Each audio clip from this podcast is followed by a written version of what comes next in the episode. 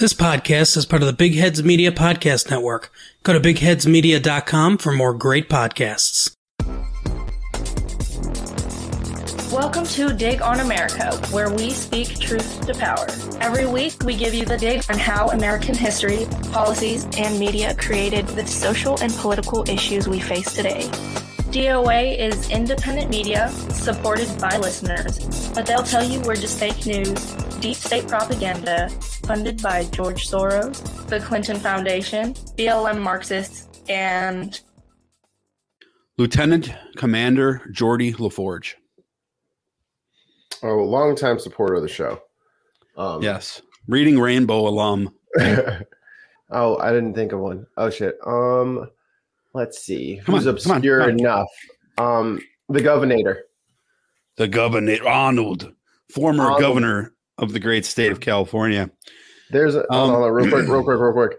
There's an amazing. If you guys like metal out there and you know the band As I Lay Dying, uh, they have a goof side band called Austrian Death Machine, where it's everyone in, is pretty much playing their same instruments except the bassist is doing the vocals and everything is in an Arnold Schwarzenegger impersonation. Like the whole thing. And then all of the songs are about like one-liners from all of his movies. Like Oh, really? you, you have been a race. I need your your clothes, your boots, and your motorcycle. Like all of that's like every single one-liner from Arnold is a song. He only has like four uh, four one liners, and they're all in every movie. Stick around. well, you should stick around. Stick around. Dig on America. I almost said voice for the underground. Dig on America.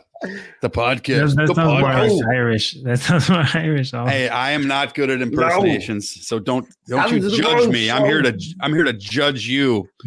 Uh, and speaking of, well, first of all, I'm Jason Dutch. Welcome to Dig on America. This guy over there, that's Mikey Famine. Um, and he is the producer extraordinaire, expadamudu, expo, exfolianaire of the show. What's Um, what's what's Doctor Strange's title? Like the Grand Sorcerer? I'm the Grand Producer. The source, the sorcerer supreme. oh, the Grand Producer Poobah. Supreme. Producer Yeah. Supreme. The That's Grand that's what Poobah of sorcererdom, am. aka Harry Potter. Potter, Harry Potter. You've been hanging out show- with kids all day. You've the been hanging show is out off with kids to all a- day. The show's off to a flying start, ladies and gentlemen. Uh, we the are here today with a very special guest right below me here. Um, he is running for Congress in Florida.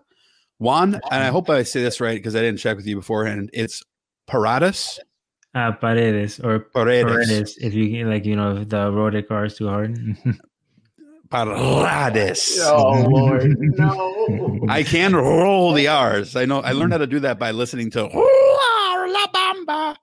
I was like, I need to learn how to do that. Just- Um, you just you're just growling. You're just growling. But yeah, it's a pleasure. It's a pleasure to be on. Thank you for having me. I appreciate it. Thanks for Hey, we coming. on. appreciate you coming on, man. Um, so Juan, uh, let's just get started with the show here. So you're running for Congress That's um, in in Florida. Um, I believe 25. Is that correct? 25, Uh, 26, 26. 26.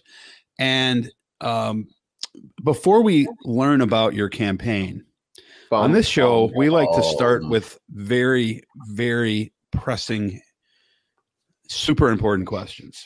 the, the so- serious stuff. We get out of the way first. with that like forget all the rest of the stuff your campaign is in jeopardy right now based on the answer to these questions so let me Sure. call an audible let's see he's from florida right so i have Oh, to no, use i have to Here- do flow rider flow rider 45 say Low, right, low, play a low, game. but hike. we're gonna play a game with you juan it's called four down territory we will ask you four questions you will give us four answers uh, and um, based on those four answers we'll decide whether or not you're going to win your your congressional race so i will defer to mikey uh, who will ask the first question Hmm. If you had to live in like the Marvel MCU, DC universe, um, I don't know, the boys, any kind of like superhero universe, which one would you live in? Or which Um, city? Because you could be like Gotham, Metropolis, whatever, you know. I would say, and it can be from any universe. It doesn't have to be like from Marvel or DC or anything. Any anything like that. As long as it's fictional. Yeah. Yeah, yeah. I would say probably. I would say probably the boys because that would be that would be the most realistic and the most like how, how I I feel like I can see that as an actual reality if there were superheroes in our world. So. I got good news for you. Vought International is a sponsor of the show. Oh wow, nice. Yeah. We have Compound uh, V on the way. So You know what's crazy? Did you see that they came out with the cartoon for it?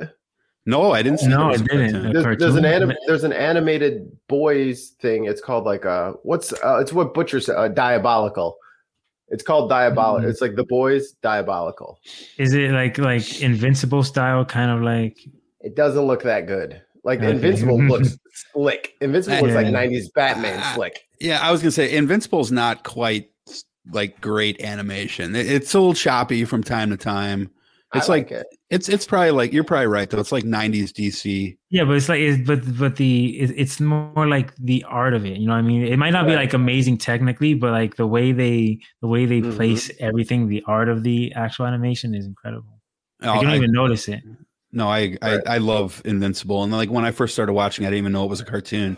I just knew it was. A, they just told me to watch it, and I was like, it's a cartoon. but it looked it reminded me so much of DC animation that I gave it a shot right away. And I was like, and I was like, this is just as good as anything DC's put out. But anyway, yeah. all right. So my first question was going to be something else, but I need to. f- I have two that I was going to ask, and I only want to ask you one. So I'm going to ask you a preface question. What is your favorite kind of music? My favorite kind of music, I would say, is hip hop for the most part. Oh, That's pretty much all I li- like. Like I, I listen to a majority. Like if you look at my uh, playlist, is majority just hip hop. But it's it's it's more like the ones that tell a story. You know, I like I love a good story when uh when I'm listening to hip hop. So like like me. Like who? Who's on your who's who's in your playlist right now? uh hold on, my phone was dying. Let me grab it.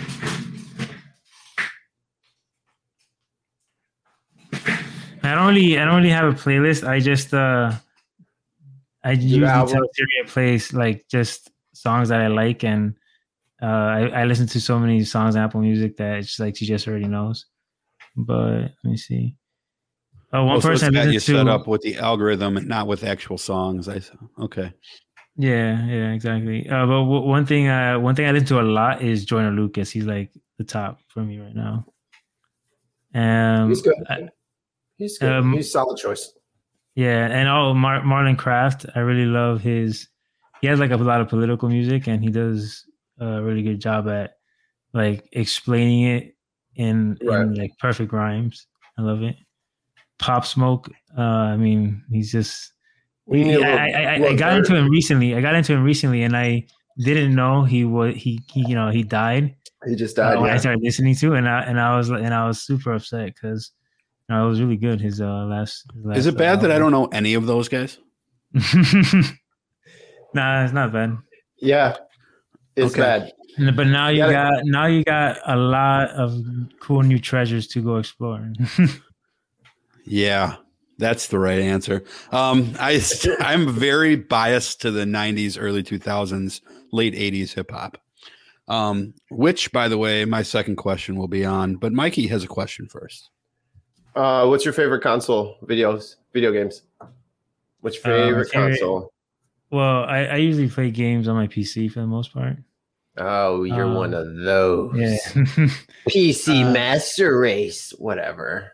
it, it just, I, just I. I don't know. I, I really love building. It's like it's like putting together like Legos, like building a computer. It's pretty cool.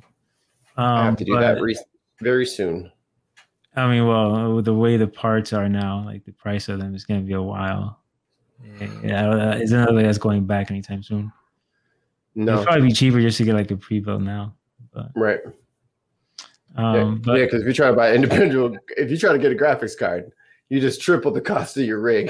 right, exactly, and and they can like the OEMs get it cheaper, so like it's Right. it's just it sucks. Unfortunately, it sucks. Pre-built, pre-built is the way to go now, which is wild. Who would have thunk? Um, but the game, the game I play the most, guaranteed, is probably Civilization. It's like a strategy Oh, I played game. that. Yeah. Yeah, Civilization Six is the game I play the most. There's a new one. There's a new strategy game called Humankind, which is also really good. Um, but the game I've been playing recently is uh, um, Elden Ring. Oh, uh, have you broken anything in the house yet? no, I'm actually pretty patient. I'm almost done with the game. Nice, nice.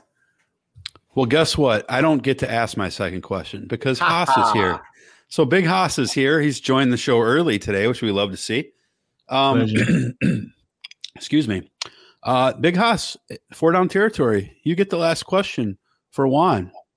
So What up, big homie? get in character and get in the game. What's up, big dog? Let's see your shirt. What's up, fellas? What's everybody doing? How's everybody doing today? Good man. Good. You got a Washington Commanders shirt already? He good. He good like that. I like it. I swear, I Cobra swear, he got Commander. to do. There's got to be a dude that fucking goes around his block in like a white van with no windows. Somebody's like, "Hey, yo, Highs, I got that new merch, dog. I got that new shit. I got that new shit, man." He always have the shit the day it drops. See, no, What's your hookup, man? No. Y'all don't get the joke. Y'all don't get the joke. I, I see it's Cobra. I get it. I'm It's Cobra saying. Commander. We know. Right. I'm just saying, how you always be getting the freshest shit first, and you don't even be hook, you don't even be telling nobody. I know somebody. No, I know. I told you, it's a white van that be pulling around his neighborhood, dropping off packages, just brown boxes full of shit. You know, you know, he I'm just tired of Haas having the swag and not sharing it. I'm tired of it. hey, you know how It's it gone on. is. Too, it's gone on too long. Washing, Juan. you should have your shirt should have said washing washing rear commando. What? Instead of Anyway, wah wah wah. And it's a dad joke. Screw you. waka waka waka. Five. it, it, it goes well with the pooter joke that happened last time. oh god. So, uh, I, I, I all right, Juan. Uh, are you excited about the new Kenobi trailer that just came out today for the Obi Wan Kenobi show? Uh, unfortunately, you're gonna crucify me, but I haven't seen the trailer. Oh, I thought you, Yeah. do you like Star Wars? I do like Star Wars, but okay, I the thing is. No, that's But the thing that is, bad. like, I haven't seen the trailer yet either. yeah, the thing is the you know the Star Wars I like is actually uh, not even from like the movies. Like the, my favorite Oh, the Star Legends? Wars story is like Knights of the Old Republic, the game. Oh, okay. Like that's a, That is a was good my game. favorite. That was my favorite Star Wars story. So like like it's just that the movies are just so underwhelming that I just lost hope at that point. The the You game. need a- the A game. new hope. He said, "Oh wow, okay, I got that one." that was good. That was The, yeah, you redeemed gotta- yourself, Dutch. We got a question here uh, early on in the show from CDN Aliman. He says, "For you guys, do you think Putin would have waited four more years to do what he is doing if Trump had won?" We'll address that in a second. Um, but before we address that, um, let's uh, keep with Juan up here and let's. Uh, so Juan, uh, give us your elevator pitch, man. Why are you running for Congress? Tell us a little bit about what your platform is. Yeah, so um, you know, I actually got a lot better talking about myself recently because uh, I've done this so many times. So you guys are lucky that you're getting a more refined version of me. Oh wow, You got the polished one. Well, we Yeah. ordered the updated version, so yeah, I'm glad paid for that we got. it. So Yeah. yeah. Um, It was saying But- downloading right until the show started, and then we're like, "Oh, fine, upload, download complete." Thank God. yeah, exactly. Yeah, The one three point one. You got the latest, you got the latest version, the latest Yeah. version with all the patches. So, Yeah. guys, if you guys didn't know this, guys listening, uh, make sure you hit the little eye that's right above the guest's head, and that'll let you know if the update is available. Got to hit the little little dot.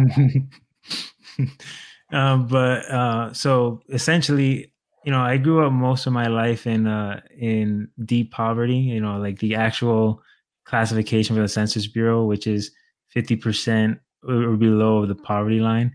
Uh, you know, at the time, like my my mom was a single parent. She had four kids. I was making somewhere like around like twelve, maybe less, or, or yeah, less than twelve a year um a little 12k a year. And it, it's mostly because if she's a single parent she has one of two choices either uh work a lot and then not have enough time to spend with your kids and raise them or spend time with your kids and raise them and not have enough time to work a lot.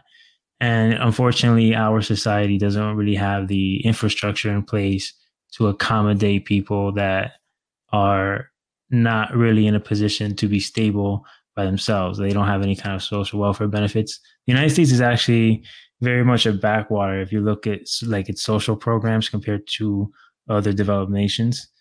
And you know, for a long time, of course, because I didn't understand the the structural forces that uh, that that allowed the environment for the uh, poverty that I was that I was experiencing. You know, at the time, it was these when you live in the United States, it has a it has a kind of propensity to make you believe that if you're poor, it's because like it's a moral failure, like a moral character problem. That you if, did something wrong.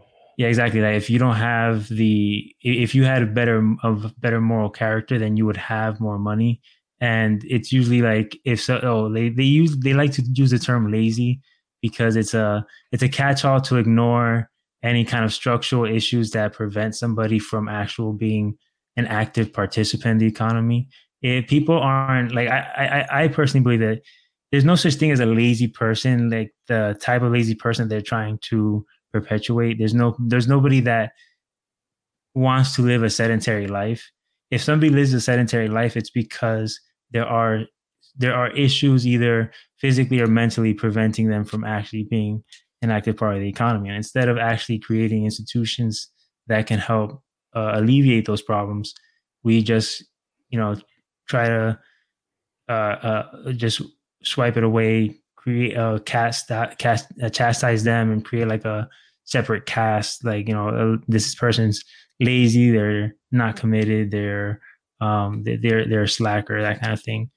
And you know, it, it and it's it's just when when you look at the stark differences in other nations like Finland, for example, and you see the kind of the kind of uh, structures that they have, the way they uh, design their institutions, and you see how successful it is. Because a lot of like, if you look at their prison system, for example, it was designed very much like ours, um, like 60 years ago, and then they just you know without knowing how it's going to work out they changed it to be more i mean a lot of people would say cozy from here because we have a punitive prison system but their prison system is designed for rehabilitation and it tries to create a normal life as much as possible because they want eventually to reincorporate them back into society. And when you see the successes they bring their recidivism rate down from 70% to like or close to 70% to 20% in like 40 years it's you know like you see the you see the results and uh you know it, it just looks like an entirely different world. And so um i don't really see anybody running for congress that is trying to fix the the not instead of focusing on the symptoms of the problems they don't try to fix the core issue. Nobody even talks about the core issues. So instead of like hoping for somebody to come and fix it, you know, like some kind of magnanimous benefactor to come and fix all our problems, I figured I might as well just try to do it myself. We'll just wait for Homelander to show up. He'll fix everything. yeah, he's very magnanimous. Um, He'll and, help and, us. and benevolent at the, of course. What's the worst Um, that can happen? Well, I appreciate that, and and actually, it's funny that you say what you said because yesterday, unbeknownst to me, you were going to say that, but yesterday I sent out a tweet, and basically it just said we we need to stop using, and I'm sure you'll. Well, I'd like to see if you agree with this. We need to stop using the term successful. Um, I'm sorry. We need we need to stop using the term hard work uh, as a proxy for the word success, right? Like, so when someone is successful, we basically, you know, like, oh, well, they must be, they must have worked hard. There, there is no correlation. There, no, there's no, there, there's no absolute correlation between working hard and being successful. Nor does everyone who is successful have necessarily have, have worked hard, right? You parents can be rich, and therefore you you become rich, right? There are people who work super fucking hard their whole lives, but never achieve success, right? So you know, like single mothers very frequently, like like you, you talked about your own mom, fall into that group very very often. You know, they work one or two jobs, and you know they what what do you want? People will well, well, you know, get a better job. Really, I hadn't thought of that. Mhm. You know, thank you. It, it just assumes people are stupid. So we really need to change that. You know, and I think that like with uh, statement in the chat that you know definitely there are lazy people, but we and of course that's true. Of course there's lazy people. I think the problem is though is that we look at where someone is in their life and then we make that determination of whether or not that person had been lazy or had not been lazy without really any evidence outside of just what we saw that moment, right? And that's negative that, that's a negative thing about this Yeah. I mean, there's a lot of really lazy people that inherited a shit ton of money. So does that make them successful because they got Yeah. a ton of money? Yeah, Right. and, and also like and, and like what do we what would you consider lazy? Because like uh, you know, Big House made a good point. Like a lot of things that you would consider lazy, there's you know uh, some of the richest people in the world exhibit a lot of those characteristics, and they're very successful. It's like I don't think you know the the, the classification of lazy is very arbitrary, and you know it, it, a lot of the times when they point to an example of somebody being lazy, there is a fundamental underlying issue to their sedentary um, uh, behavior. So. Yeah, I Yeah. think that uh, in a humorous way, uh, in Living Color pointed that out a lot back in the day when they was, you know, oh, you only got three jobs, you lazy goat, you know, and they were playing a Jamaican family that had five, six, seven jobs. So, you know, it depends on, on what the culture is too, because. You know, some cultures it's hey, you know, the mom stays home and and doesn't do much, and dad works two or three jobs, and so is she lazy if he passes away and they fall on hard times because she has no experience in the work workforce at all? You know what I mean? Yeah, it's like what they did what they did with the, you know, in the 80s with the welfare queens and the early 90s with the welfare queens where they point to like these these people who are definitely you know, welfare queens or, but then they attribute that those characteristics to anybody on welfare. Right? Which is super unfair because uh, It's like make It's the just not the exception way that it- rule. You portray the exception as the rule. Yeah, but Right. the thing is also the way welfare is designed. Because trust me, like I live most of my life um, within that system. I can, I I understand intimately how it's designed. It's designed to create that kind of that kind of behavior because what it has, it's it has a ceiling. So once you reach a certain amount of money, it strips away all of your benefits immediately. You don't get you don't have any kind of uh, leniency to wean you off of it um, gradually. And so once that happens, you don't you no longer have the income to support yourself. So it knocks you back down to the level where Right. you need that assistance again, and it Right. creates that cycle over and over. Yeah, and I'm going to push back on the other comment that that Flow State made here. What he says is, he says at least the ones who inherited. I guess he's giving us that point. People who earn their nut are usually not lazy. Again, that might be true, but we we we failed. We fail to with with the blanket characterizations to where we don't fail with we don't fail to apply blanket characterizations for the opposite, right? And we should be fair. I know people personally, and I see people very, very frequently within corporate America, you know, especially when it comes to things, and I'm not ri ripping on retail managers here at all. It's a respectable profession, profession. But like, I know, I see what my, with, with, with what Melissa does, and she'll say all the time, we have a store manager who's going to get promoted to director because his store did the best. And mm. he's the worst manager that we have Right. you know we have like we have 18 store managers. He is like got the lowest metrics. He's the worst at developing talent. You know he's the worst at customer retention. But he just happens to be in a particular area where he, there's a lot of you know this whatever i'm not going to out her where she lives where she works but you know in that particular industry there's a lot of business and a lot of corporate accounts that go there so they have the highest amount of numbers right? And the guy's a, a terrible manager right now that's not pers- that doesn't necessarily mean that the guy's I don't I don't know if the guy technically works hard or not but his the reasons why he's going to be promoted are not the reasons why someone should be promoted and the people who've actually earned the promotion just don't aren't fortunate enough to have that store you know Right. so so there's always nuance you know Yeah, no, that's that's actually a really good point. Like you're saying that um, since we reward success, but since the metrics for success are so are, already kind of like skewed, then uh, you know the the reward is not necessarily for the behavior that you want. So you know you don't know like the success could be because could be because of a fluke. It could be you know despite the person, not because of the person. Like we're not looking at the actual reasons why they're successful. We just look at the end result and then reward that instead. Right. That's exactly correct. And and and the last thing I'll touch on on this is because I don't want to steal your thunder, but like th- I get an argument with the wife all the time about this. She'll say that managers work harder than employees, right? No. And I'm like, that's ridiculous. Now, I mm-hmm. understand where she's coming from to a degree because salaried managers, especially in some fields like HR and operations managers and stuff like that, they don't they're technically they're they're always at work. Like sales too. I'm a salesperson. I can tell you right now, if my phone rings, I got to call them back as soon as we're done with the podcast, right? Because like when people call you, you have to be working 24 hours a day. And there's a lot of positions where you do bring your your work home with you. You bring the stress home. You have to catch stuff up. I totally get that, right? I'm not taking away from that at all. But here's the question: Is mental work harder than physical work?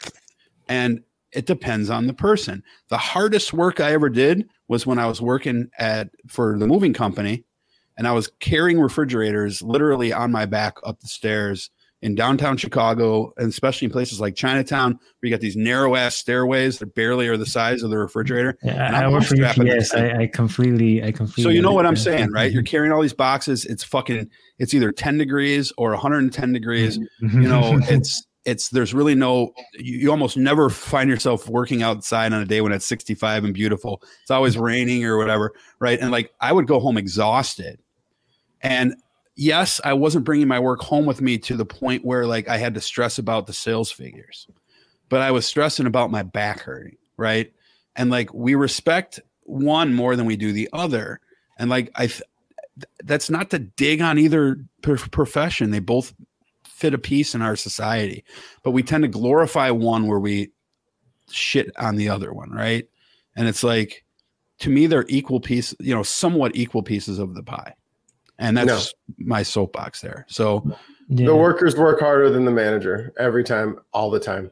Yeah, and you know, and also companies companies you're, you're, create the environment. Oh, sorry, go ahead. I didn't mean to cut you off. No, go ahead. You're go. Go ahead. You're the guest. Go uh, ahead. I was going to say that companies create the environment to uh, you know look at some work to be more uh, it to be better work to be more real work and other work to be kind of like you know the just the the type of work that's menial because you know it's necessary for you know the existence of like the building or whatever they right. they they create like they they actually um the businesses themselves internally create that kind of different uh stratus of of uh employee and it, you know when when really in reality um it, it wasn't always like that. There there were there were you know people who were janitors who had uh lifelong friendships with people that worked you know within the building that they worked in and they worked there for a long time because they were paid really well to maintain the building and everybody had a lot of respect for their janitor. Like that's not some that was a reality that wasn't just not too long ago maybe like in the 60s or so. And uh it, you know, when companies decided that they wanted to increase profits by cutting wages and uh, driving down labor, they created that that more alienated type of menial labor to uh, basically create the the perpetual uh, unemployment to always fill in that labor when they need it. So, right, and it's I mean I my only question for Mikey with his statement is this: When you say the employees work harder always, yeah, can you specify like so? At what point in time do you become not an employee? Like, is a shift manager still an employee? When you have uh, ownership, uh, when when you have ownership, I would say. Yeah, because your okay. statement doesn't sound authentic. You know, like it like it could possibly no, like, be true. Like I'm, there's no, especially when we're talking about like like a retail store, or some like a manager, like there's a store director, and then like the department heads and then like the workers. The workers are always working harder than the people above them. Yeah but i would say i would say an employee is anyone that gets a wage who doesn't have any kind of ownership in the company right. doesn't have uh, incentive and, and profits. and, and an hourly person that don't get a bonus um, that has to has to be there at the job the same days that the boss has to be there. The workers are always there. They have to do the stuff when he goes home. When he goes home at five, and then they're there till midnight. Like it's like it's it's very unfair how we have things set up now, especially when it comes to like big box stores and stuff like that. Small businesses are small businesses. They they run them themselves, but yeah, I'm not sure. I, am not. I'm not sure. I agree with that, and I'm going to tell you. Uh, uh, I'm. I'm going to counterpunch that a little bit because I think that you have. I think that we shouldn't. We should just the same as we shouldn't um, characterize, you know, people who don't make good money with not being hard workers. We also shouldn't assume uh, because we make that blanket characterization there, right? I think we also shouldn't assume that like a, a mid-level store manager is just like sitting at the computer and and playing with his dick all day and that every worker is busting their ass because you ha- I think what is more true is you're going to have a spectrum of both, right? You're going to have employees who work harder than other employees, you're going to have managers who are better than other managers, right? So it's it's the stereotype that I think is is the thing that needs to change. But I think that if we're going to start breaking down to the nitty gritty and looking at like, well, this manager works hard, so therefore this manager works hard, that's not necessarily going to be true because you're going to have managers. One manager will work harder than the other, even within the same store, and one employee may, you know, dick around all day and go sit on his phone, phone on Facebook in the bathroom, where another guy's busting his ass and making up for his work, right? So we have to be. I think we have to assess that more individually. Wouldn't you agree with that? No, and I don't feel like being fair either. I don't want to be fair. I don't want to be even keeled. Well, I would. I would say the people. That, uh, the Go ahead. Go ahead. One. Yeah, I, I would say that um, you know that's the kind of internal stratification that that businesses like to create. That that's the kind of like divide and conquer tactic. I would say that they created employees to prevent um, organization. Uh, yeah, that's I, I would, true. I agree. I, I, would say that the the real stratification shouldn't be between the managers and the employees because they're both technically wage workers. I would say it is those who have ownership, who have stake in its profits, because those are the ones that make the yeah. decision to um, push down the cost of labor and you know to create and, and create this this system where they just funnel profits back into themselves by buying back their stocks and not investing to the real economy. Yeah, and and as a as a executive in a company, I can tell you that I don't work.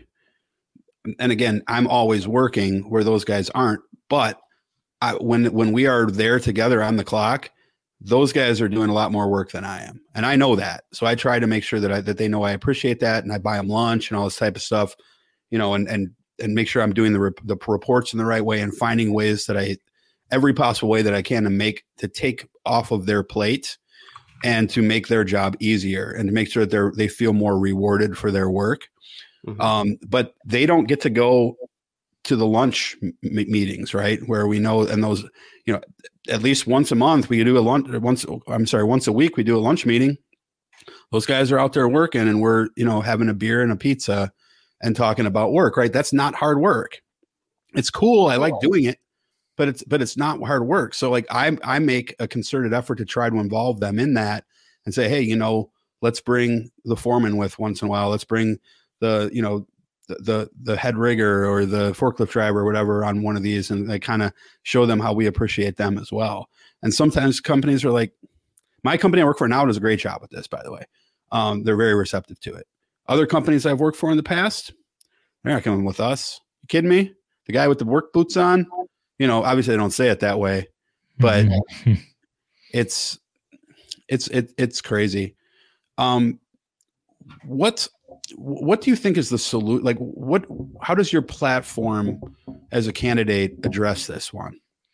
Well, um, of course, we have to we have to deal uh, deal with a lot of the like severe symptoms that have occurred because of the you know the the current institutions.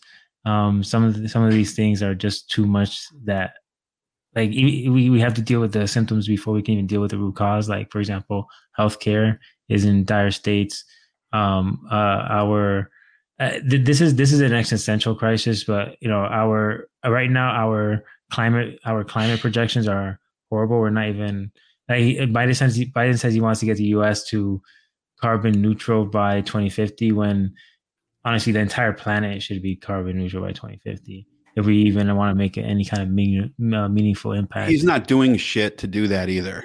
He's Yeah. just sitting there, and it, that's all word wordsmithing with Biden, don't you think? Uh, I mean, he's done a lot more, at least, um, than other presidents, to be honest. But it's nowhere near enough. It's not close. Like it, we need to have World War II production in green energy and get the entire planet by carbon neutral by 2050. Or you know, we're not, or or, we're not going to mitigate any of the worst effects of climate change in the by 2100, and it's going to be disastrous for our societies. Like look, look at the look, it, people are doing really well accepting um, uh, refugees uh, from from Ukraine right now because of the conflict, and they're accepting a lot of refugees, and they're doing a good job of that. But um, there's a lot of there's a lot of uh, uh, reasons why that uh, you know the that refugee crisis is going so well. Like if you contrast it with you know the Middle East or um, or African or- yeah. refugees, like you, you'll see the kind of the kind of chaos just a small refugee crisis can create. Imagine a refugee crisis like that, you know, the size of tens of millions of people, when now certain areas of the planet are no longer habitable. Uh, you know, it's going to collapse societies, and we're not going to do much to mitigate that unless we have the entire world carbon neutral by 2050, not just the United States. And you know, um, so so like those are really vital issues that we need to deal with right now. Also, um, you know, the the United States can uh, unilaterally, uh, like the president can just cancel student debt, and that has been a unique crisis that only the United States has. This kind of student debt crisis because most of the world subsidize their education for their society. Like the United States is really the United States and the UK are the wor- are the worst at this. The UK is actually more expensive tuition than the United States, which is surprising to me. I thought you know I, I don't know how you could be more expensive than the United States. the UK manages that somehow, and um, they try really, they try really hard. I was about to Yeah. say, you got to wake up early and study all night to even to try I to get even more money for No, no, college. you, you gotta wake up early to work all day to afford it. Like, uh, but um, you could pay it but you know the, the the the student debt crisis in the United States, even though the UK is more expensive, the student they don't have a student debt crisis like we do. It's very unique to the United States, and Biden can just cancel it. Um, a lot of it is just interest anyway. A lot of the cost of it, so it's a lot lower than like the trillion dollars that people say is. So um, you know there, there's some symptoms that we have to deal with, but the core issues, the core primary issues, are the fact that we need to have we need to make sure that um, we have uh, people that live prosperous lives no matter where they come from. And you know we just have to have the institutions for that. That means public housing. That means um, uh, good public transportation. That that means a, a, a good minimum wage that is a baseline where people cannot pay less than that amount. Um, so that way every, you can make sure everybody gets a decent wage. So you know there, there are certain institutions you need to create to make sure that everybody can live prosperous lives. And that's essentially the end goal. But also you have to deal with like the symptoms that are already there that are too dire that you can't ignore. I what do you what do you think of um so i'm, I'm taking you you support free uh tuition free community college. Um yeah exactly. Well not, not just community college um No, public universities as well. Okay that's where i was going. So that you you support uh public universities as well being free? Right exactly.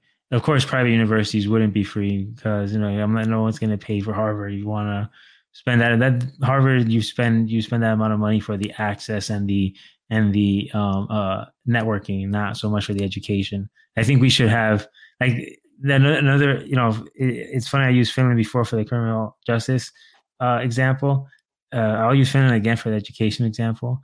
They have an incredible education system. They basically made it so every school is uh, ha- has the same standard of education.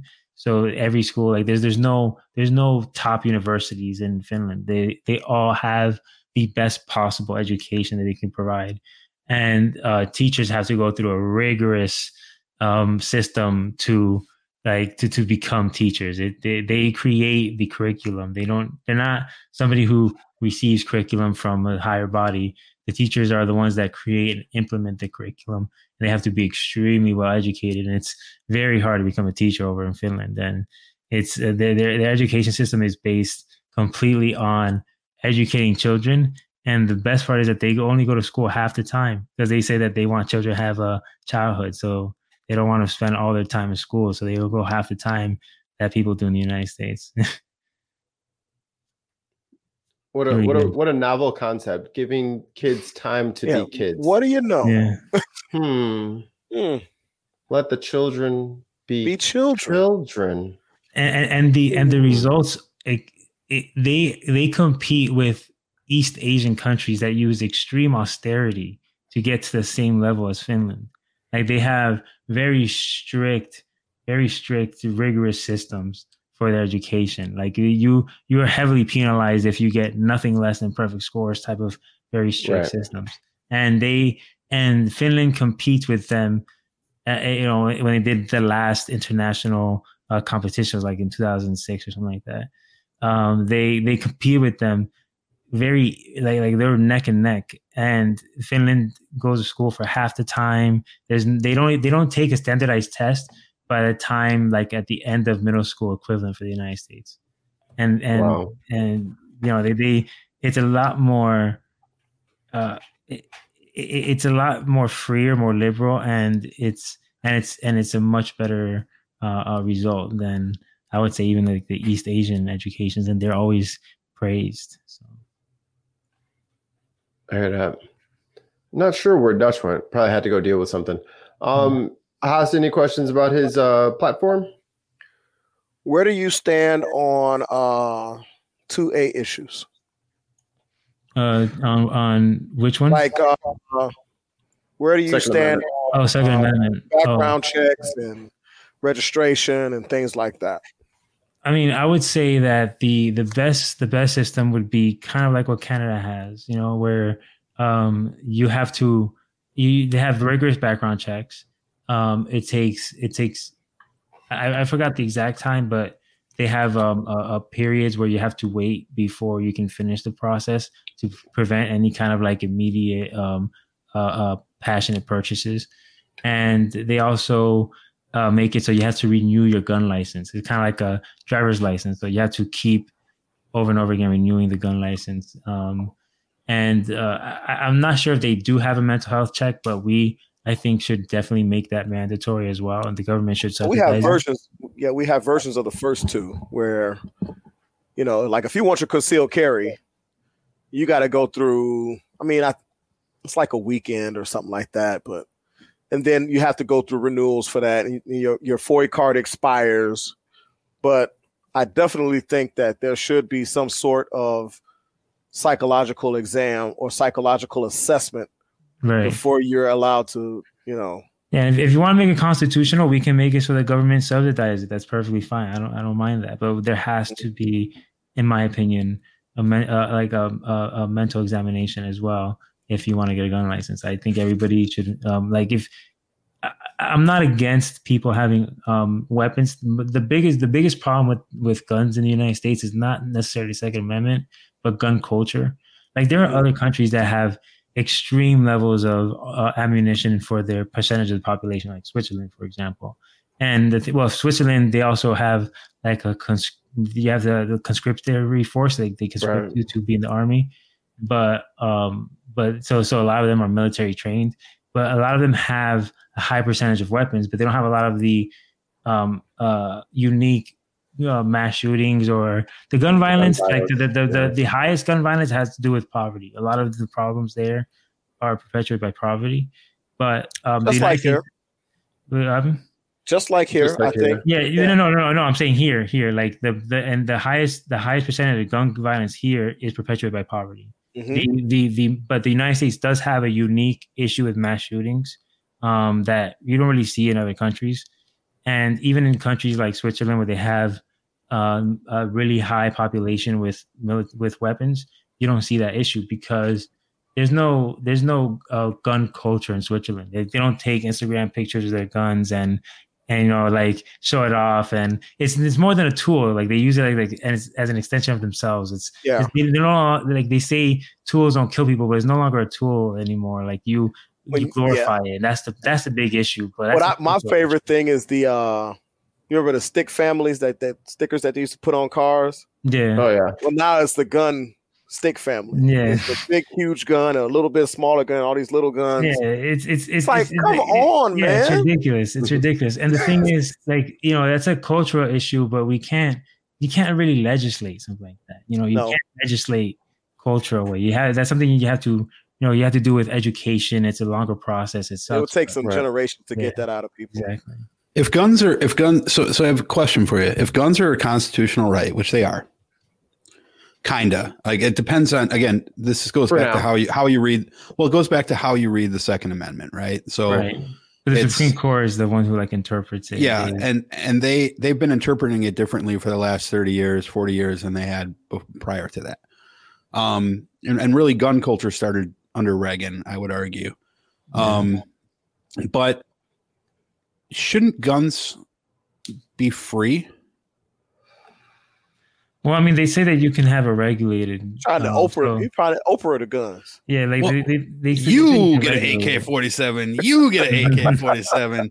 You get a twenty These two are- caliber pea shooter. These are the these are the same people who can't fucking put their cart back when they're grocery shopping. You want to give all of them AK 47s? That's it. well i mean if, if if if it is if it is and this is why i have some issues with with the reading of the second amendment especially as it pertains because i think it's very clear that the second amendment is a follow-up to article 3 and i, I believe it's article 3 where it talks about co- how congress is responsible is, is mandated with forming you know it, uh, the navy and for um, the army every two years, right? Because the army is like it doesn't give us the right to bear ships like aircraft carriers because that they knew was going to be a permanent function of the federal government. But the issue is is that the states wanted to have their own state militias. And they wanted to do to, so to protect their sovereignty because they viewed themselves differently as at the time than they do now. So I'm not going to Yeah. get into that rabbit hole. Yeah, But that was a completely different time, like before the Lincoln unionization that created like the current nation state that we live in now. Well, one one one could argue that the whole Constitution was an entirely different time, and we we should maybe do like Yeah. other countries do and update our Constitution. Jefferson said that we should time. do it every couple, like three generations. We should like be uh, amending the constitution. Well, he said you should Yeah. change the government, but like we should amend the constitution. Like we should. and and the, the the the fact is is that the the framers of the Constitution were were split on this, right? So they didn't. A lot of them didn't trust the federal government because they had issues with King George, and a lot of them didn't. Frankly, didn't trust the people, and the evidence for that is in the Electoral College, right? They they literally implemented the Electoral College because they didn't trust the people to make the right decisions. So that's why Yeah, we I had mean, what- electors. they, they didn't. They really didn't like democracy whatsoever. They wanted um, the landowners to make the decisions, and it was a big fight to get even. Um, you know the Democratic elections for senators, and then you know, of course, it was women's suffrage. Um, and, and there's still and there's still like issues with with uh, voting rights and, and democracy in this country. Like it's it started out very anti-democratic, and we've been fighting to make it more democratic. Yeah, and people that's a great point. People forget about that. Um, but as far as Second Amendment goes, like I I'm prefacing my statement by the, saying that people read the the people's interpretations of 2A are different. The one that counts is the Supreme Court. I get that, but I don't have to agree with the Supreme Court, Yeah. right? Like Republicans don't agree with the Supreme Court on Roe v. Wade, so I don't have to agree Mhm. with it, you know, on um I don't Heller. feel right? I don't have to agree with you with the Supreme Court's the Heller decision or any of the other decisions, right? I get to look at things for myself and critically think. Yeah. Um, but but I think that if if we're looking at like voting is a right, and if you want to say that guns are uh, the same right as voting, the same level of of, of right, then technically we, they, guns should be supplied by the state to anyone who wants one. You know, and there really would be no. But and and I don't have a problem with people having weapons. I own I own weapons. I just I don't think you need 13 AK-47s that can you know tell with- me with how many 50 AK round. forty sevens I can have. My freedoms. Yeah. My freedoms. And- and I mean, well, where's the line though? Like, I mean, do I can I Where can I the buy line? an anti-aircraft gun and We have a point it- line when it comes to Muslims in this country. We do not have a line when it comes to guns that I can put in my pantry instead of Cheerios. You understand what I'm saying? Yeah, the thing the thing is this: like the the United States is literally the most secure country on the earth. They have no external threats. We have two oceans on our on our east and our west, and Canada and Mexico are not military threats. So we have no we have no military threat anywhere near our nation, and there's no nation or combination of nations that can cross the ocean and attack us. We're impervious to invasion. We don't ever have to worry about it. So the gun, so the guns you're using are for the uh, are for the government, but the government is at the very moment democratic, and if for whatever reason the gov- the government stopped being democratic, there would be you you would it would not be difficult to to get guns. We have uh, we already have a lot of guns in our country. Right. There's not it wouldn't be difficult to find guns if you needed a fight. Like it's not it's, it's it, Right. you, you know you don't have to have a gun on you 24 7 if that you know if, if if that is your concern which is not it shouldn't be since we still have democratic process. Unless you're driving a Dodge vehicle in uh, the Chicagoland area because they are the most stolen right now in Chicago. You got Yeah, a and- Durango, you're in trouble. Yeah, and the the so again we have another comment from the chat where it says um shall not be infringed. Duh. So I think we meant to say Oh God, they bring that up all the so time. so so I'm going to argue with that, and and I'll let I want to know what Juan thinks of that too. And again, this comes from a gun owner. I'm not anti-weapon per se, right? But the it doesn't just say shall not be infringed. Like people cherry pick it and they read the second sentence and they whine about where commas were placed. You know, it never mentions the word citizens, Americans, or people at all in the Second Amendment. It mentions Yeah. the word state with a capital S. Okay. So, in order to maintain, and I'm not quoting it probably exactly here because I don't have it in front of me, but in order to maintain a, a free state, the security of a free state, the right to bear arms shall not be infringed. The state, not Joe who lives on Elm Street, is not mentioned in that. It does not mention citizens at all. Oh, I am now- part of the state. It are you? Because you know that just saying what Bec- because where that but that's the thing where in the constitution does it say that i am part of the state because i can leave the state anytime i want i'm not bound to the state right i don't if, if i move from indiana to new Or- to louisiana i give up my citizenship in indiana i am then a citizen registered of louisiana yeah. of of, of louisiana Mhm. right? I do not give up my American citizenship. Those are two markedly different things. So, you know, it's like people say, what's the most um, direct amendment? It's two and a half sentences, or it's two sentences long, or a sent. I don't even think it's two sentences. It's one sentence with a bunch of fucking commas. You know, and the, well, the comma was placed here. I'd love It's to see how, how you read people- Dr. Seuss. I, you know, it's funny to me how people in one situation will tell you don't don't try to talk to me about you know all high and mighty and then they become english professors or you know when it when it comes to something else is is the dichotomies and the, the the the cognitive dissonance and mental gymnastics people go through to justify their, their ideologies is insane to me it's it, reading reading reader Juan, I don't know if you'd agree with this or not, but readers of the Constitution, and we are guilty of this too on this show, right? I will I will say we're not I'm not absolving us from this. Where are my hands going? I, this is weird. Really. you must This have new- a bunch of boogers on your hands the, getting the new way screen. that they're doing these virtual backgrounds is like really weird now. The, it's weird because you have a green screen so it should be Yeah. so much more it accurate. didn't used to do that. Um, but anyway, He's an Like- alien. He's got green blood.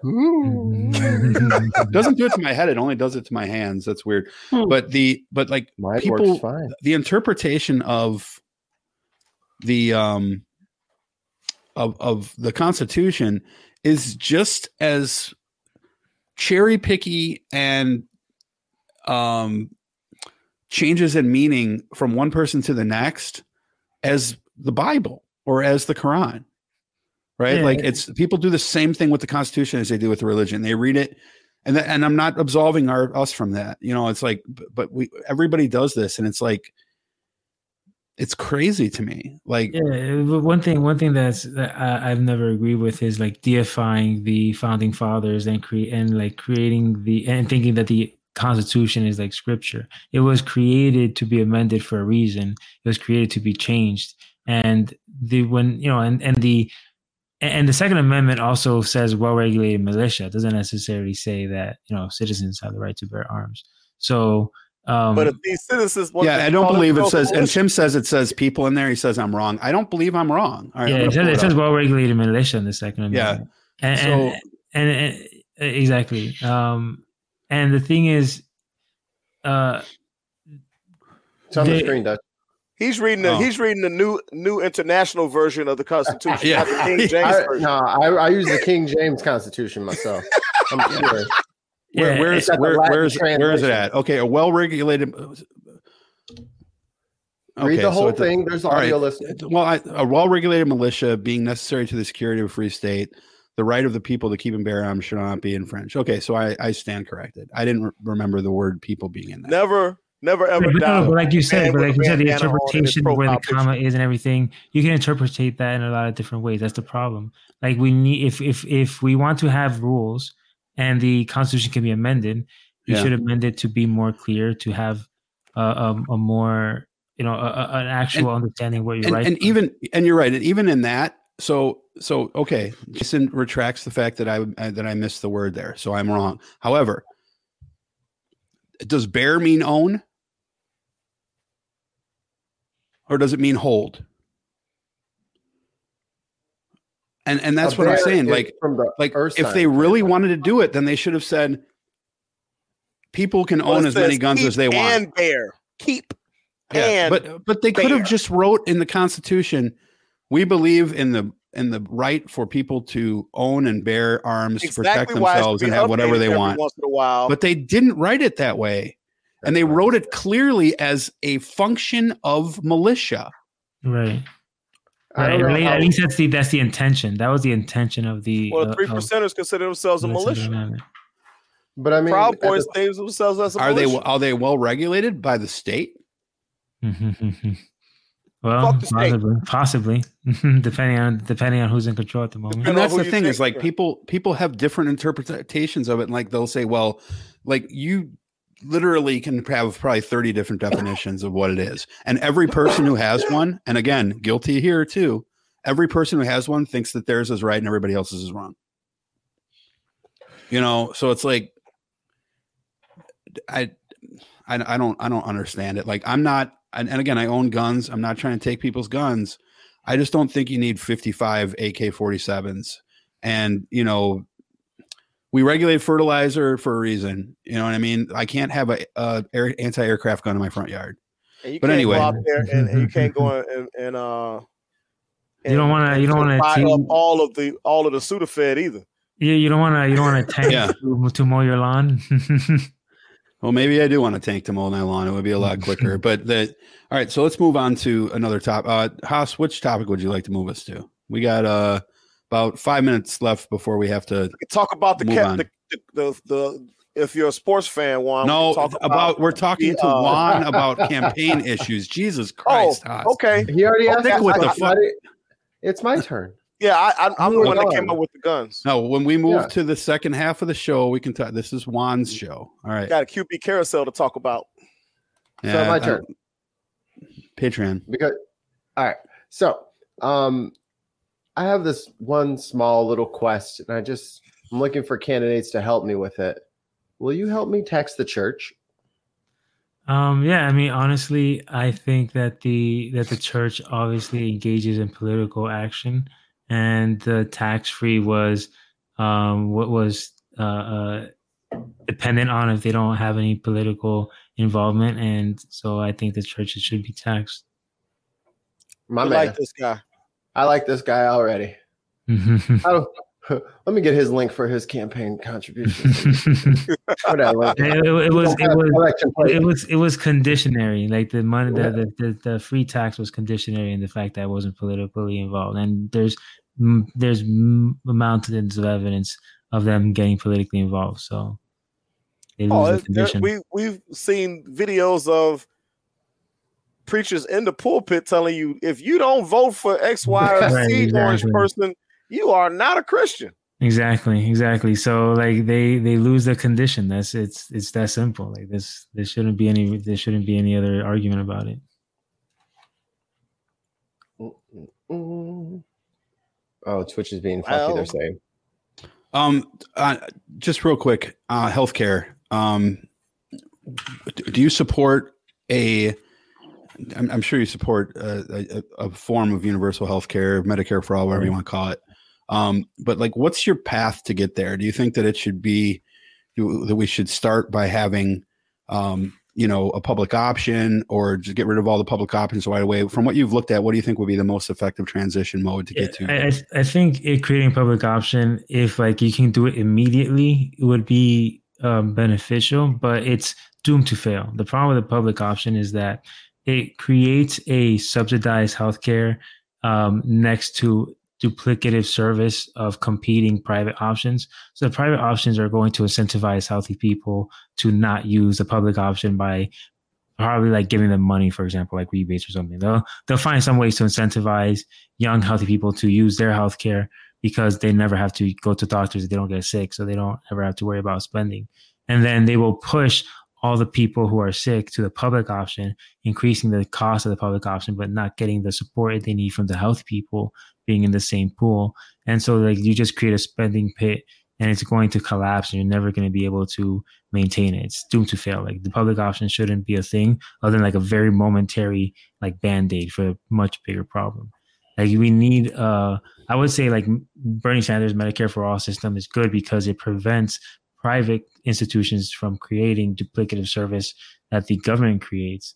That way uh there's no you know you don't there, there's no everybody's in the same pool. Everybody's under the same healthcare and it's much easier to subsidize and make it cheaper for everybody if everybody's spending into one massive pool instead of splitting everybody up.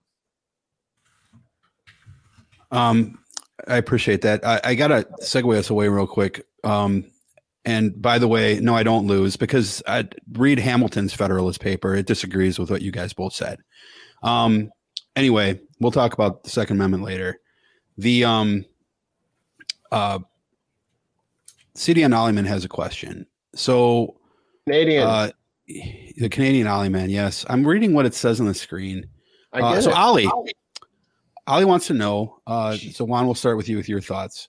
Do you think Putin would have waited? Um, at, this time, he's he's adding the context of four more years um, to uh, to do what he was doing if Trump had won.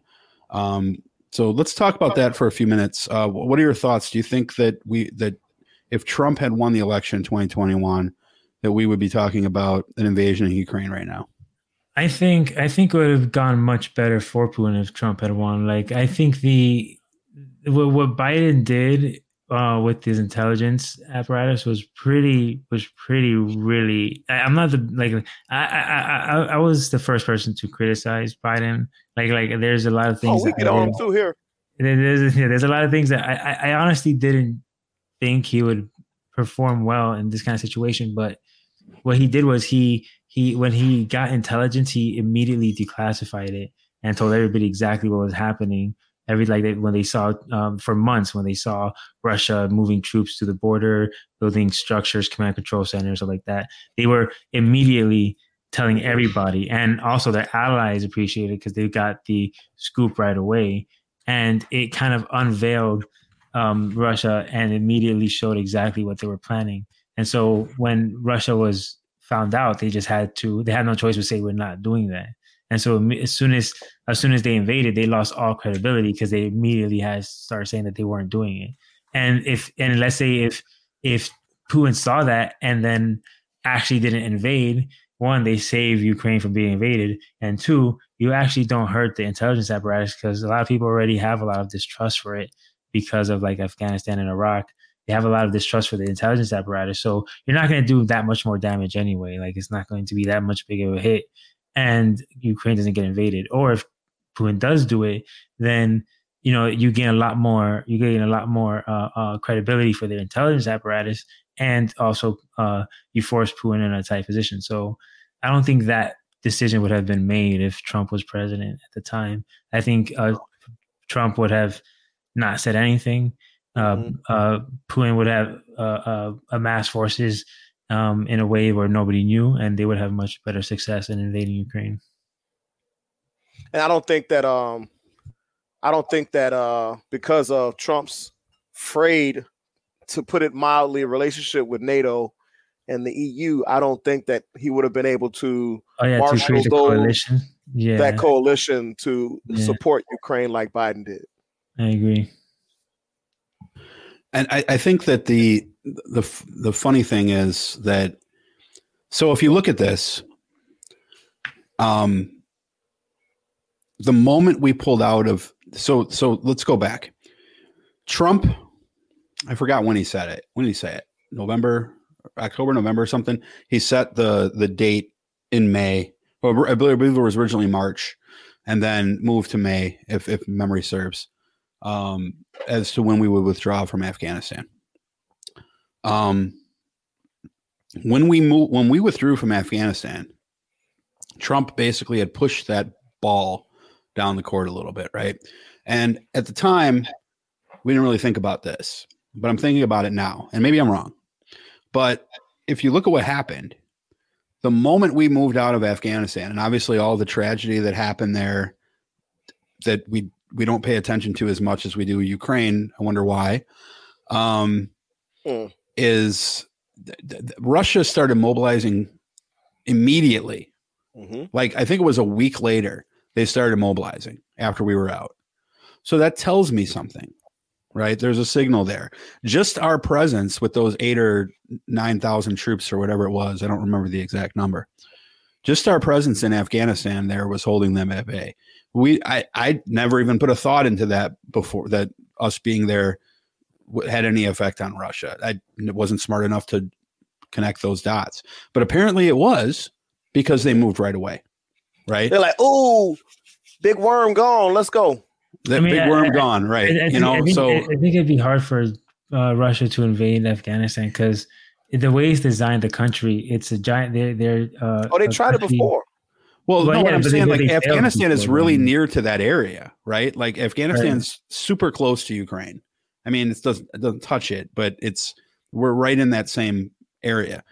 And as Well, the Caspian separates them. It's pretty large. right, and as soon as we left, though, then they started mobilizing down to the border, right? So, like to me, that speaks some volumes. So it's like, and again, I, I could be looking at nothing here, and it could be a nothing burger, right? Um, it just seems odd to me the timing, and if you, I, I think you could make a an argument that Trump that that maybe this would not be happening right now if Trump was still in office but Mhm. not because of the reasons why you think. Um, not because Putin's motives would have been any different, but like he, I, I think it's, I think that we are probably more the focus of this than Ukraine is. I think he's clearly posturing for the United States. And I, I do think that it's plausible to think that he looks at Biden as being, uh, the right wing will characterize it as weak. I would characterize it as apathetical to Russian interests because Biden has never had a good relationship with Putin. That's pretty well documented. Where Trump had, you know, a sweet lovey-dovey relationship had a with Putin. uh, He had a had- PP tape. He had the uh the small S in the Yeah. DS. I have- I I, have video of Trump being peed on by a Russian prostitute. I know very much what's happening. there. Yeah, I mean, I, like- I, I'll be honest. I don't. I don't know what Putin's um, intentions are fully because if you look at if he if his intentions like if his complaints of NATO were true, it, this action would immediately make NATO stronger. So of course, like that was probably just a smokescreen for his true intentions. Because if he if he really cared about NATO, doing this will make NATO much worse. So.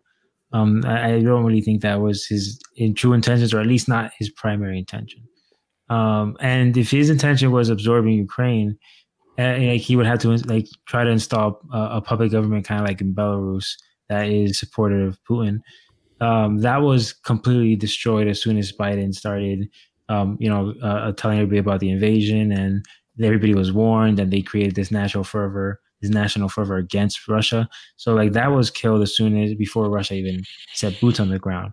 So at this point, like re- there's really no other like there's there's no there's nothing else he can do. I, I don't really I think his intention at this point is to try to get as much as he can, try to use that as leverage to cut his losses and you know try to get as much tactical victory as possible to try like as save as much face as possible because there's no other objective. Like there's no other there's nothing else you can gain. Yeah. I I do worry though. Do you share my like concern on this that I think that the sanctions we have to be careful with them though because I don't believe they're going to hurt the oligarchs as much as they're going to hurt the people in Russia. Is that a statement that you would agree with, or you, yeah, I would, I would say something? I would say generally that's true. The way we've been applying them um, has definitely created a devastating effect for the people there, and um, you know they they're going to be suffering for like even even at, if we reverse everything right now, the impacts that we've already created is going to create a lot of suffering from the Russian people. Though it does, the, the the oligarchs are massively impacted as well. It's just that we it, our it wasn't targeted. We more like carpet bombed them. And and last question: Do you? I don't know if you've seen all this conversation with the U.S. and a lot of these guys, kind of socialists and communists, are talking about we shouldn't be involved with NATO. Um, you know, Putin's right, all this type of jazz. Where are you at on that? Um, like, what are your thoughts as far as that whole that uh, with the Azov militia and all this stuff? Where where where do you come in on that conversation? Right. Well, um, if you want to, if you want to say NATO is illegitimate, I mean, there are some fair arguments that you can create about that. You know, with the USSR gone, what is you know what is the point of NATO if it was against the USSR gone? Why is it now? Why is it still there? Like those are legitimate arguments you can have. Um, but the uh, I, I, would say the the way Russia has been conducting itself even after the fall of the Soviet Union demonstrates, and if you look at Putin's speech, uh, how he considered Ukraine as property, it kind of demonstrates that you know they have they have legitimate fears of being invaded by a hostile force, and also there's the question of uh, national sovereignty if a nation wants to be part of a military alliance. Like that should be their decision, and we shouldn't create a precedent where another nation can dictate that for them. So, and, and I personally am not against NATO. I think that um, NATO creates a a a, uh, a it creates a, a, an environment where it prevents war. Actually, like Putin is going to think twice about invading Poland after Ukraine because Poland's in NATO where he didn't think twice about invading. He's gonna think three times about that. Exactly, like it, it, it, it, it prevents war in, in a meaningful way. Um, I mean, if you, you could, there are there are negatives, of course, like arguments of like it's it's been acting very offensive as well, like in the invasion of Iraq. Um, you know that that was a very offensive interpretation of Article Five. Yeah, for sure. Yeah, so like it, you know they're well, there was no invoking of Article Five on on on the Iraq thing, though. Article Five has only been invoked one time, and that oh, was yeah, after 9-11. Yeah, yeah, yeah, yeah. Well, yeah. Sorry, I mixed it up. My mistake. Um, but like, uh, but but but you know, no, you, okay. you, you, you, you could, yeah, you you could argue though that Afghanistan it wasn't you know they were it was it there were Saudi Arabian pilots there, and it wasn't really Afghani that did it, and uh, also on top of that, like it wasn't the nation of Afghanistan. So like you're, you're you know there's it, the interpretation is kind of loose. It was used very offensively um, just because you know the United States was attacked. So there is you know there is arguments against NATO um, that are fair, but I think ultimately at the end of the day, it does a lot more to prevent war than it does to be a, an offensive uh, uh, force. Yeah, and I mean, what I find also interesting is that these people who are critical of NATO never mention the CSTO. Like they, ninety percent of the time, they don't even know what I'm talking about. You mm-hmm. know, and it's like, and CSTO has an Article Three, which is exactly the same thing as our Article Five. And you know, it's so is CSTO quite as imperialistic? Maybe not. But yeah, I mean, it was it was all they're right there. Soviet states anyway. So like, it's basically yeah. like just themselves, really. yeah, it's the it, it they are way more influential to the CSTO than the U.S. is to NATO, and that's not to say the U.S. isn't influential to NATO because they certainly are, Mikey, I'm sorry. Go ahead. I didn't say anything. Oh, I thought you were trying to. Okay, so um, we'll wrap this up, um, and then we'll go into the second hour of the show. Uh, Juan, if you would, let's give Juan center stage. Um, we're gonna play another game with you, and uh, we're also going to uh, ask you to tell people where they can find you. So let's do that first. For anyone who wants to sort support your campaign or find out more about you, where can people do that? Everybody can find me at Juan number four Congress. That's on all my social media. My website is Juan number four Congress.com. So everything on social media is, is you can find me on that. Um, and you know, of course, I uh, the the big the most difficult part for me is actually uh, fundraising because I hate asking for money, especially growing up in poverty. It sucks. Like I, I money. Don't worry, Mikey will do it for you. Mikey, can you ask for money for Juan? Give it up. Give up the bucks. You yeah money, unquote. money money money is very valuable to me specifically because like i had so little of it so it's hard for me to ask people for money but of course because there's really no other way to win for congress you know if you know whatever of course whatever anybody can give up the mo- the most amount of money that's possible that they can donate then they should if they if they think that i'm a good candidate because fighting carlos gimenez is going to be uh very difficult he used to Yeah. be the mayor of miami I'm, I'm glad you brought that up. Spend 30 seconds and tell us why you're a better candidate than Gimenez. Yeah, I mean, Carlos Gimenez is the worst, is literally the embodiment of the worst type of candidate. He um, doesn't really care necessarily about um, anything else other than benefiting himself and gaining profit. He would he would support Hillary Clinton if it benefited him. He would support. And he's a Trump it Democrat, right? No, he's a Republican. Oh, he's a Republican. Okay. Yeah, but but like he's like but he's voted for Hillary Clinton before. Like he doesn't it doesn't really matter. There's no really ideology to him. It's whatever whatever would benefit him most is what he does. And he has, um, for example, like uh, he right hours after the January 6th insurrection, he voted to nullify the votes of uh, of Arizona and or Pennsylvania to try to turn the election because it would benefit him. He doesn't really care about democracy. Doesn't really care about um, our, our fundamental values, and he did. And, and all he cares about. Oh, he is- was one of those. I didn't know that. yeah, yeah. He, all he cares about is profit. That's all he really cares about. And um, you know, growing up in poverty, it let me understand the fundamental issues with our society. I eat the same type of foods everybody else eats. I sleep where they sleep. I struggle like they do. So I understand the issues they have, and I'd be much better at solving them. Have you have you gotten any assistance at all from the DCCC? No, none at all, really. Actually, there there has been um, uh, one person who has found me himself and emailed me, but no institutional help whatsoever. Okay. All right. Well, let's support Juan and uh, make sure we at least voice his campaign and get the the, the message out that he's out there. Um, and in the and in the meantime, let's find out who he wants to snap away. Uh, we're gonna play another game with you. It's called Prank One, Marry One, Snap One. You've probably played a similar game to this in your life. Um, we're going to give you uh, three people, and you are going to prank call one. You're going to marry one, and you're going to snap one away like, like Thanos. And why do we say snap, Mikey? Uh, terms of service, we would never threaten actual or pretend violence on anybody because that would be against the rules. And we Neither love rules. We, and, and, and suggest uh, anything of the Randy sort. as well. We we are No. we are raging Democrats, and we love being told what to do by the system. so we will we will succumb and suck the teat of the terms of Whoa, service. whoa. With some fava Uh, beans. Um, all right, Haas. Ah. Princess Amidala. Oh, oh, Okay, Princess Wars. Amidala from Okay. Star Wars. All right, Mikey. Okay. Uh, I'm trying to. I got to figure out her last name. You go ahead. All right, so we're going. We're apparently going with fictional characters. You don't have to go and fix it. Do what you No, do. I'm going to stick bud. with it. It's easier that way. I'm going to Oh, go with. here. um, I, I got mine. I got mine. All right. You watch Juan? You watch sports at all? I don't.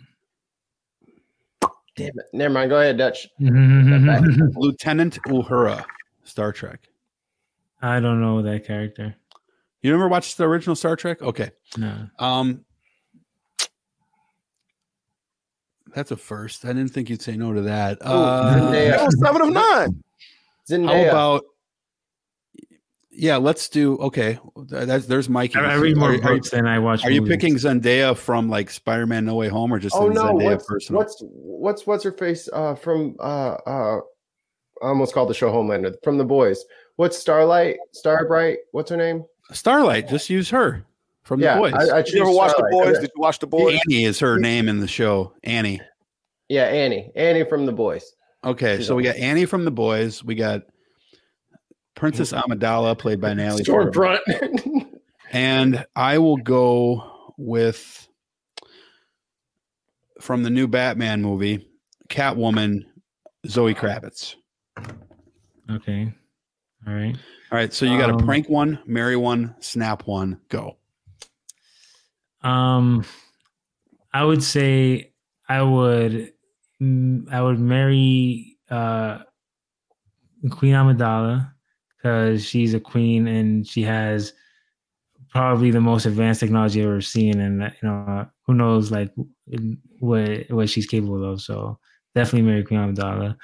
Uh, I would I would prank Starlight because it seems like she already has somebody she'd rather marry already, and I and you know I'm not Word. I'm not looking uh I'm not looking for Not trying to break up no happy home. and, and and I guess I would snap away. Just break it up for a minute.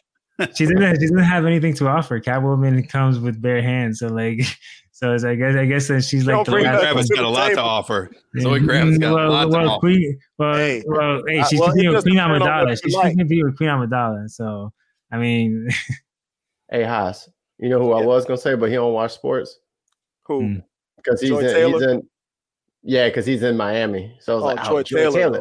That's a shoe. Oh, That's a shoe in. I thought I had it. I mm. thought I had it, but I had to. I had to fucking change it up at the last Ooh, second. I lost. I lost. You got lucky. yeah, I'm, the, Taylor. I'm I had- the I ultimate. I'm the ultimate nerd. I don't. I don't watch. No, it. it's- Man. It- it's, Hey, guess it's what? good. I watched the the her with Colin Cowherd on mute just so I could see her. Stop. Stop Then it. I unmuted, listen to her talk, and then I turned the whole show off. That's how fine she is. All right, so let's get we'll get to the second half of the show, but Mikey has a message for our listeners first. Oh, I don't have zero over here with me. No, you don't I'm not gonna it. call him.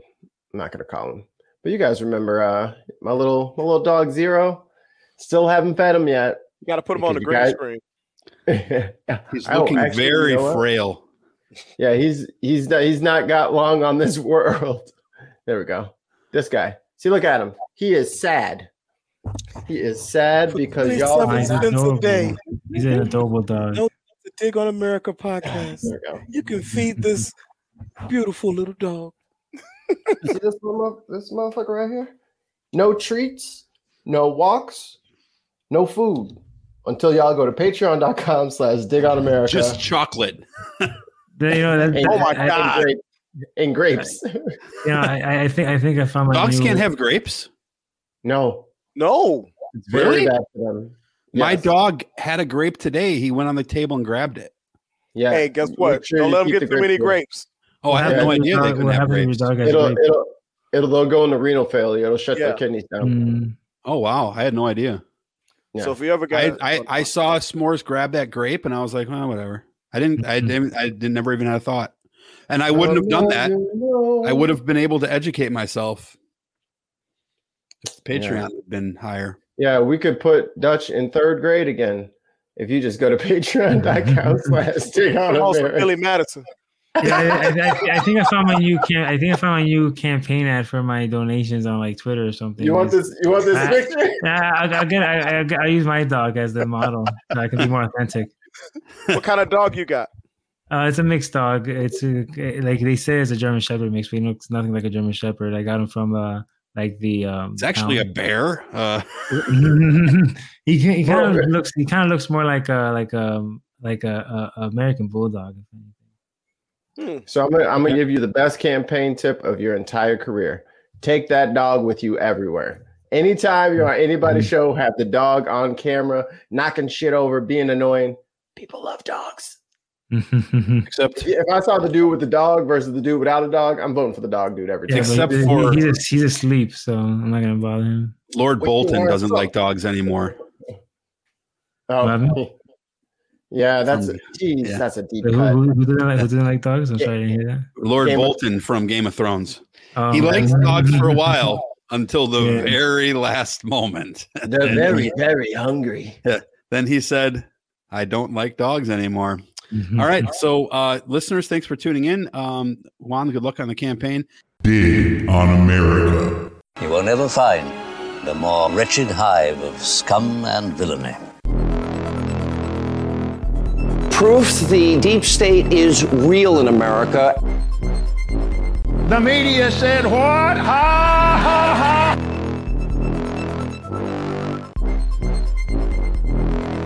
patently false. Fake news.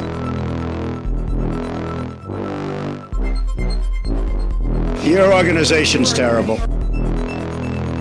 This is the kind of thing that just tickles my balls. Want to have a rousing discussion about truth, honor, patriotism? The end of the republic has never looked better. They be fighting the power, talking about social issues, politics, you know what I'm saying? Three punches. I enjoy Big Haas. And I'm smoking my cigar, of course. Am I allowed to talk? No, not right now. You crazy Dutch bastard! M- Mikey, you're getting a bit upset here. Mikey, you can edit. My favorite podcast. Kick names, take ass. There's no going back. You've changed things.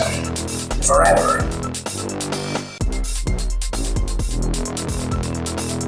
Get in trouble, good trouble, necessary trouble.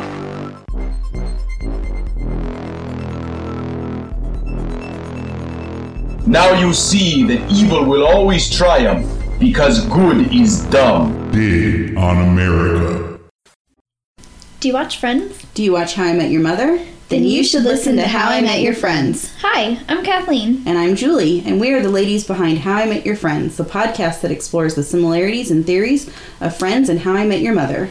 Every week, we watch an episode from each show and dive deep into the crossovers and catchphrases. So if you've ever noticed the similarities between these fantastic shows, come check out our podcast. You can reach us on social media at How I Met Your Friends Pod or email How I Met Your Friends Pod at gmail.com. Hey, come back. Dig on America.